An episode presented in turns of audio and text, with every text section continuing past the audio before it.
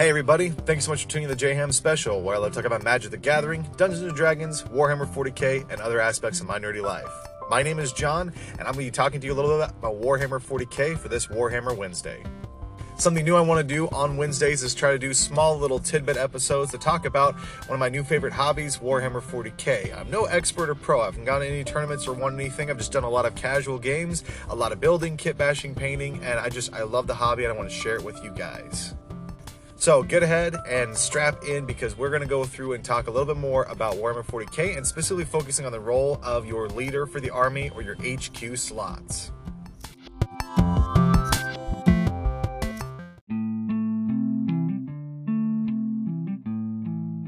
So when you're playing Warhammer 40k, whether or not it's open play, match play, or narrative play, you're going to come to find out that you're going to need a leader for your army. A lot of times, Warhammer considers this to be your warlord.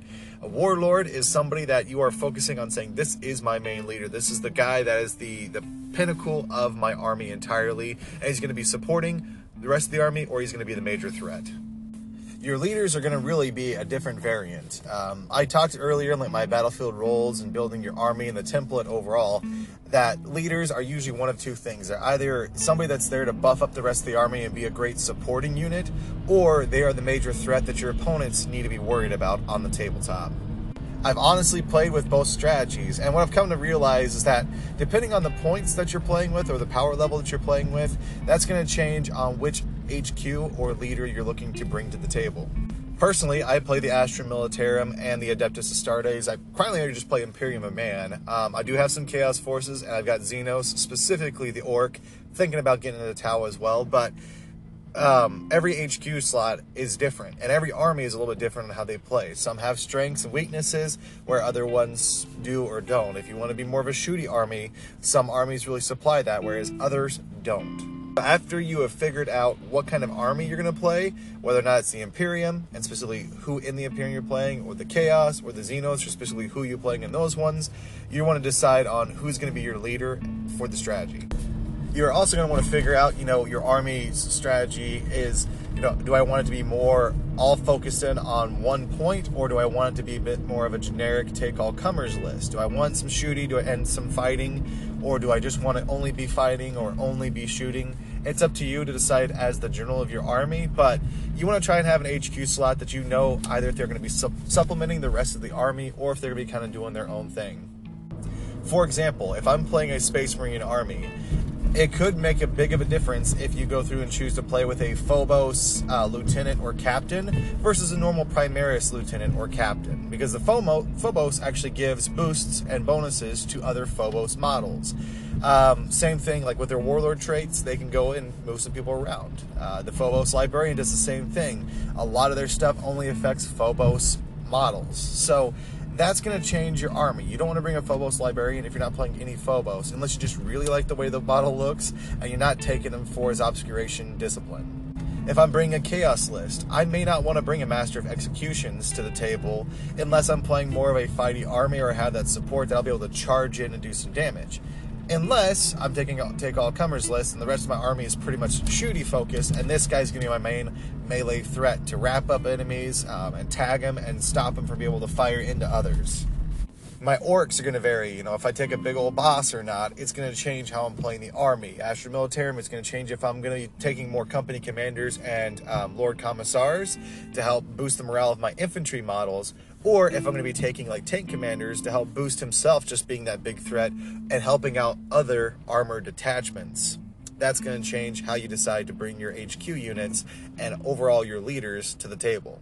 So, just as a theory crafting idea, just sit down, look at your list, and kind of decide what kind of army am I looking to play? What kind of strategy am I focusing on? Then decide is this HQ or leader model really going to help supplement the army, or are they going to be something to help balance out my weaknesses? The Adeptus Astartes, I think, is great. You can play more of a fighty style Adeptus Astartes. You can play a more tanky version of it. You can play a more shooty style of them. And you can bring HQ options that help support all of those factions. That's one of the biggest reasons why I play the army in the first place. But you're going to come to find that depending on your army, are you going to bring more guys that are going to shore up your weaknesses? Are you going to bring more guys to help push forward your strengths and just go over the top?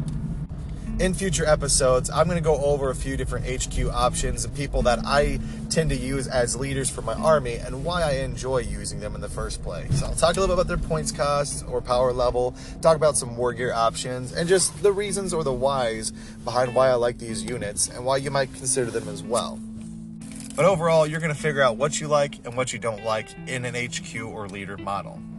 Now, when I talk about the leader role, you don't necessarily have to automatically think HQ. A lot of times, that is an easy way to go. If you think leader, you're thinking HQ. That's their specific role they treat on the battlefield. That's what you're going to go with. But in other examples, you can also look at some of the elite options or maybe some of the heavy support options to be your leader or like your main damage dealer for the table. So, for example, Adeptus Astartes, I am going through and I have a company champ- champion, which I made a chapter champion um, in my elite slot. He is not an HQ option, but you can make him his warlord because he is a character. And he also has a lot of buffing for fighting models. So I decided to make an army where he essentially is my warlord. He is the center of attention on the table. And he's there to help boost up all my assault intercessors with those chain swords, help them fight a little bit better, deal some damage, re-roll advances, things along those lines. So don't always think that oh my leader has to be my HQ. My leader can be an elite's choice, or it can be a heavy choice, or it can be a fast attack. It's really up to you.